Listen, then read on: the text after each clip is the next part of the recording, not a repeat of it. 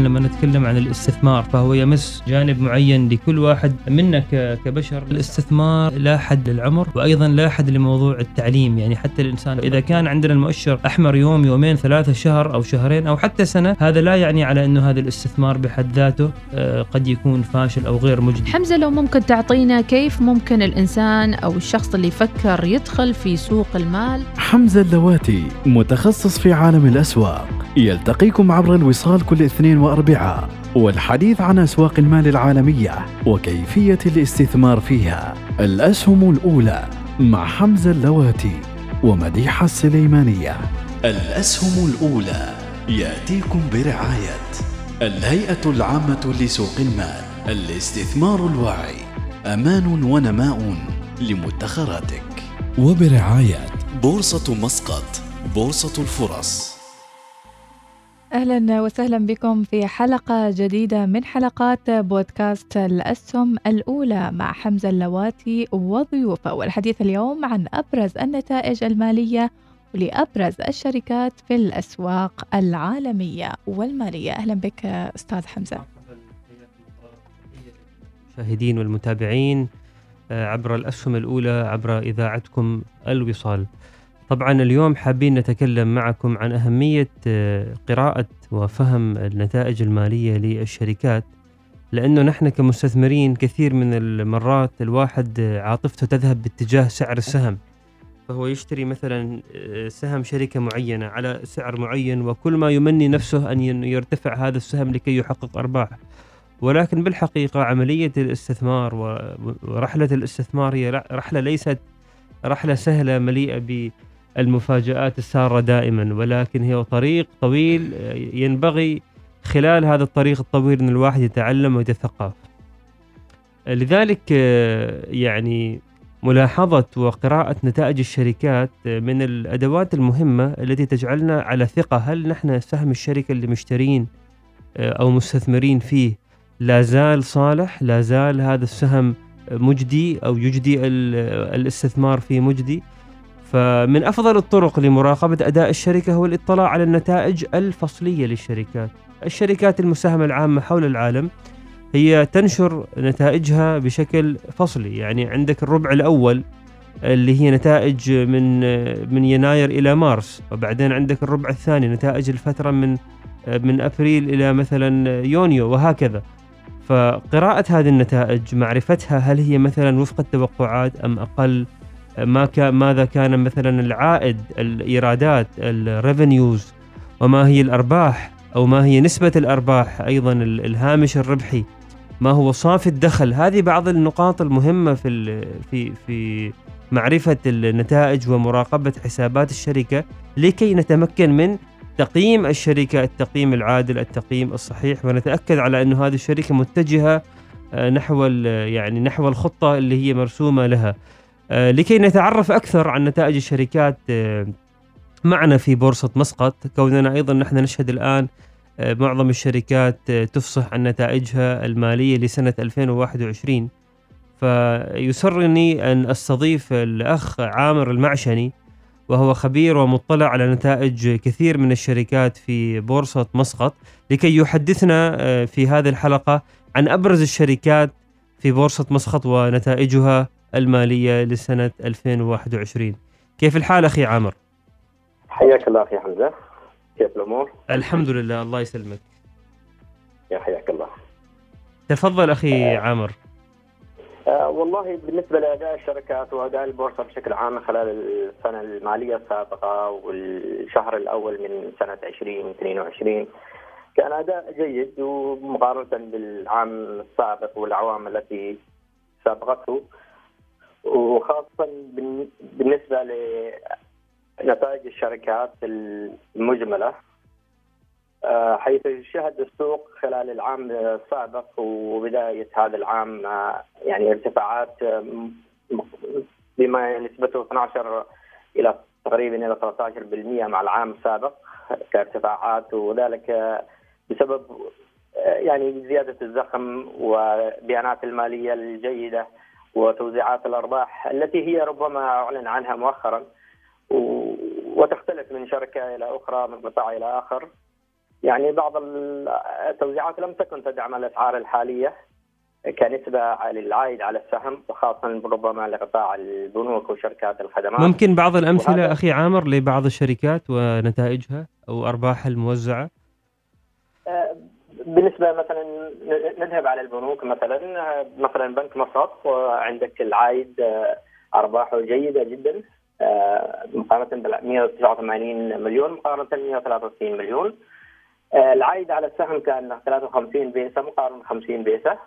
وكذلك التوزيعات ال- اللي أعلنها البنك خلال الأيام السابقة كانت تقريبا 35 آه، مجملا. نعم. 30 بيسة كاش و5% ثم مجانية وطبعا إذا حسبتها كنسبة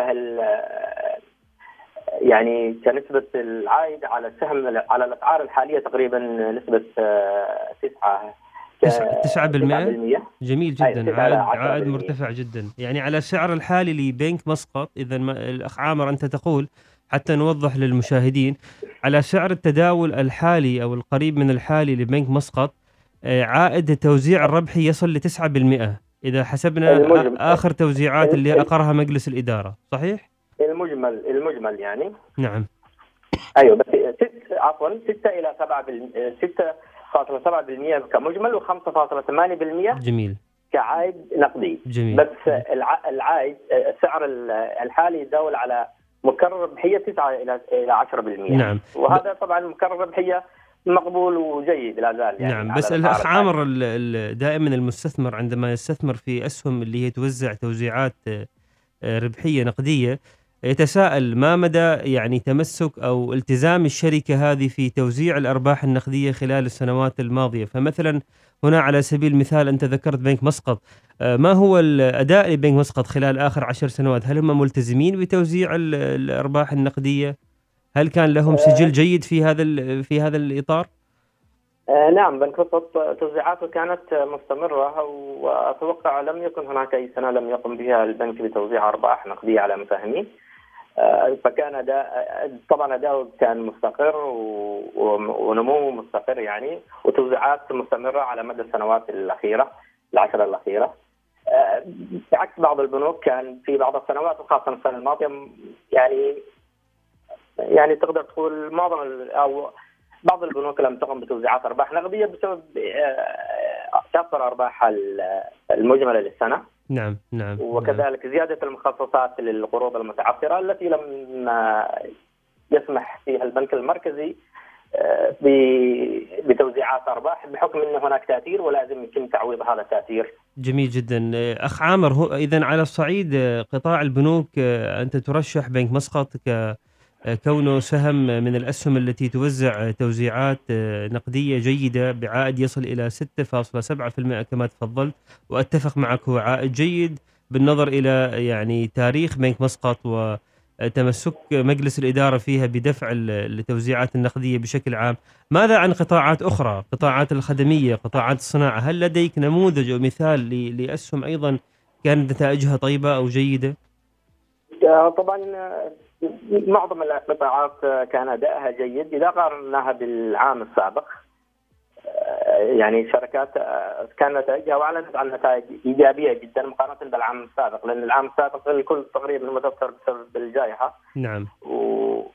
فهنا مثال عن شركة الجزيرة الحديد التي أعلنت عن نتائج جيدة جدا عن صافي أرباح 9.2 مليون آه، ريال مقارنة ب 3.1 مليون ريال عماني يعني تقريبا ثلاث أضعاف ربما يكون أيضا بسبب ارتفاع أسعار الحديد حول العالم هذا ساعد هذا الشيء. بالضبط أيوة أسعار الكوموديتيز بشكل عام أو نعم. المعادن نعم. أيوه المعادن. ونفس الشيء أعلنوا عن توزيعات أرباح آه، بما يعدل آه، 32 بيت للسهم. وهذا توزيع جدا جيد على الأسعار الحالية للسهم. نعم. طبعا السهم يتداول في حدود ال 400 بيسه نعم. حاليا. وعلى هذه الأسعار يعني العائد على السهم إذا نحن نحسبها بشكل يعني 32 بيسه هذا 32% من على القيمة الاسمية للسهم نعم. اللي هي 100 بيسه بس كعائد على السهم على الأسعار الحالية يعتبر 8% وهذا تقريبا مرتفع جدا. أيوه. عائد- أيوه. صحيح، ف 8% عائد جدا وهذا يعني هذا السهم ارتفع خلال الفترة الأخيرة وخلال إعلانات الشركة اعلنت الشركة عن النتائج الربعية السابقة. نعم وكذلك نعم. توزيعاتها كانت جيدة السنة اللي فاتت. جميل. بالمجمل يعني. 8% عائد جدا مغري. ولكن نفس الوقت نقول للمشاهدين آه، ينبغي أيضا التأكد من التاريخ ومن آخر على الأقل عشر سنوات تاريخ آه، الشركة في فعلا. في توزيع الأرباح النقدية لأن المستثمرين الذين يستثمرون لمدى طويل ينبغي عليهم أيضا أن يقارنوا على مديات آه، طويلة. جميل جدا أخي عامر. أشكرك جزيل الشكر على يعني تواصلك معنا وجودك معنا عبر الأسهم الأولى معلومات مفيدة. تحليل جميل جدا ذكر سريع بسيط وسرد لطيف أتمنى أن إن شاء الله نشاهدك أو تكون معنا في الاستوديو المرات القادمة أيضا لنتكلم بشكل ربما أعمق عن إن شاء الله تفاصيل شركات أخرى في بورصة مسقط. شكرا أخي حمزة أكيد أكيد إن شاء الله راح يكون إن شاء الله لنا لقاء ثاني إن شاء الله. الله يبارك فيك حياكم الله. شكرا حياك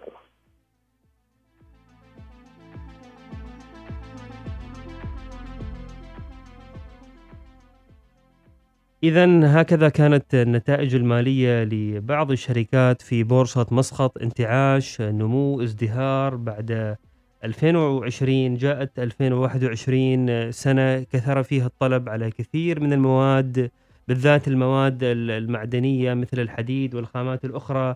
أداء قوي للبنوك. بنك مسقط يوزع أرباح تصل إلى 35 بيسة لكل سهم. أداء جيد جدا عوائد جيدة ينبغي النظر إليها في بورصة مسقط آه، والمقارنة آه، مثل ما قلنا على المدى الطويل لكي نستطيع أن نختار السهم المناسب لكي يكون استثمارنا أيضا استثمارا ناجحا إن شاء الله. نتكلم في المحور الأخير عن آخر الأخبار في البورصات العالمية. كان شهر يناير بالحقيقة من الأشهر الصعبة جدا البورصات حول العالم وبالذات البورصات في آه، أمريكا وكذلك في الصين وكذلك في أوروبا. شهدت نزول حاد الكثير توقع أنه دخلنا في مرحلة الانهيار للبورصات. ناسداك إس إن بي وكثير من الأسهم الكبيرة ظلت تنزل تنزل تنزل إلى تاريخ تقريبا 29 يناير نهاية آخر يوم أو أو اليوم القبل الأخير في تداول شهر يناير. آه، بدأت هنالك يعني بعض المؤشرات ترتفع وترتد من بعد الهبوط الكبير الذي شهدته. آه، شهر يناير الحالي في 2022 آه، ربما يعتبر من أصعب وأسوأ أشهر يناير اللي مرت على الأسواق المالية في آخر عشر سنوات نتيجة الهبوط المتواصل. مؤشر ناسداك فقد 18 إلى 19% من قيمته خلال أسبوعين فقط. ماذا نفعل؟ كما كنا نقول لكم سابقا كانت فرصة مناسبة جدا لشراء أسهم قوية تحت قيمتها العادلة.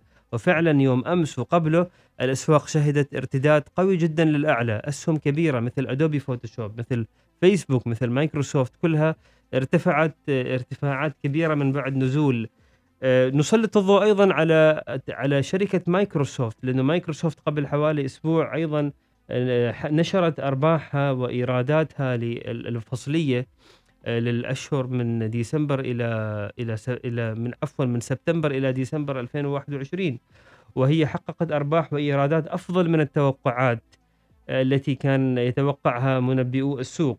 وكشفت نتائج أعمال الشركة التكنولوجيا الأمريكية مايكروسوفت أن صافي الربح اللي هو ال net profit بلغ 18.7 مليار دولار في الثلاثة أشهر المنتهية في ديسمبر الماضي مقابل 15.4 مليار في نفس الفترة من العام 2020 إذا نمو بمقدار 3.7 مليار دولار نمو كبير جدا كذلك الإيرادات سجلت إيرادات بقيمة 51.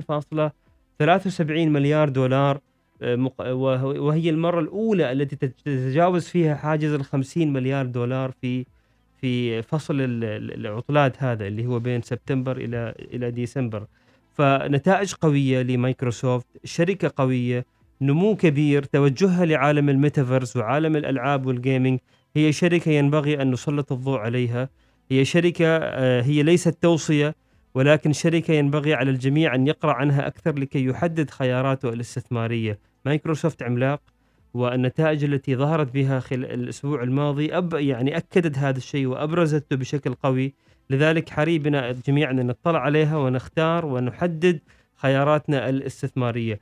الأسواق آه، يوم أمس واليوم آه، توقعات إنه هي تظل آه، في حالة خضراء أو متذبذبة نوعا ما. لا نستطيع أن نتوقع أكثر من ذلك ولكن مرة أخرى نقول أي سهم قوي تحت قيمته العادلة بعد إجراء البحث الكافي ينبغي أخذ الفرصة لشرائه والاستثمار فيه. إذا نصل إلى نهاية حلقتنا عبر الأسهم الأولى أتمنى إنه كانت حلقة مثرية غطينا فيها نتائج النتائج المالية لبعض الشركات في بورصة مسقط. تكلمنا عن شركة مايكروسوفت تكلمنا عن حالة الأسواق العامة. نلتقيكم إن شاء الله في الحلقة القادمة ونتمنى للأسواق أن تواصل صعودها إن شاء الله وتحقق أرباح ومكتسبات جديدة. لمتابعة الحلقات السابقة من بودكاست الأسهم الأولى زوروا بودكاست الإذاعة الأولى وبالتحديد بودكاست الأسهم الأولى من موقعنا الإلكتروني www.wisal.fm لما نتكلم عن الاستثمار فهو يمس جانب معين لكل واحد منا كبشر. الاستثمار لا حد للعمر وأيضا لا حد لموضوع التعليم. يعني حتى الإنسان إذا كان عندنا المؤشر أحمر يوم يومين ثلاثة شهر أو شهرين أو حتى سنة هذا لا يعني على إنه هذا الاستثمار بحد ذاته آه، قد يكون فاشل أو غير مجدي. حمزة لو ممكن تعطينا كيف ممكن الإنسان أو الشخص اللي يفكر يدخل في سوق المال؟ حمزة اللواتي متخصص في عالم الأسواق. يلتقيكم عبر الوصال كل اثنين وأربعاء والحديث عن أسواق المال العالمية وكيفية الاستثمار فيها. الأسهم الأولى مع حمزة اللواتي ومديحة السليمانية. الأسهم الأولى يأتيكم برعاية الهيئة العامة لسوق المال الاستثمار الواعي. أمان ونماء لمدخراتك. وبرعاية بورصة مسقط بورصة الفرص.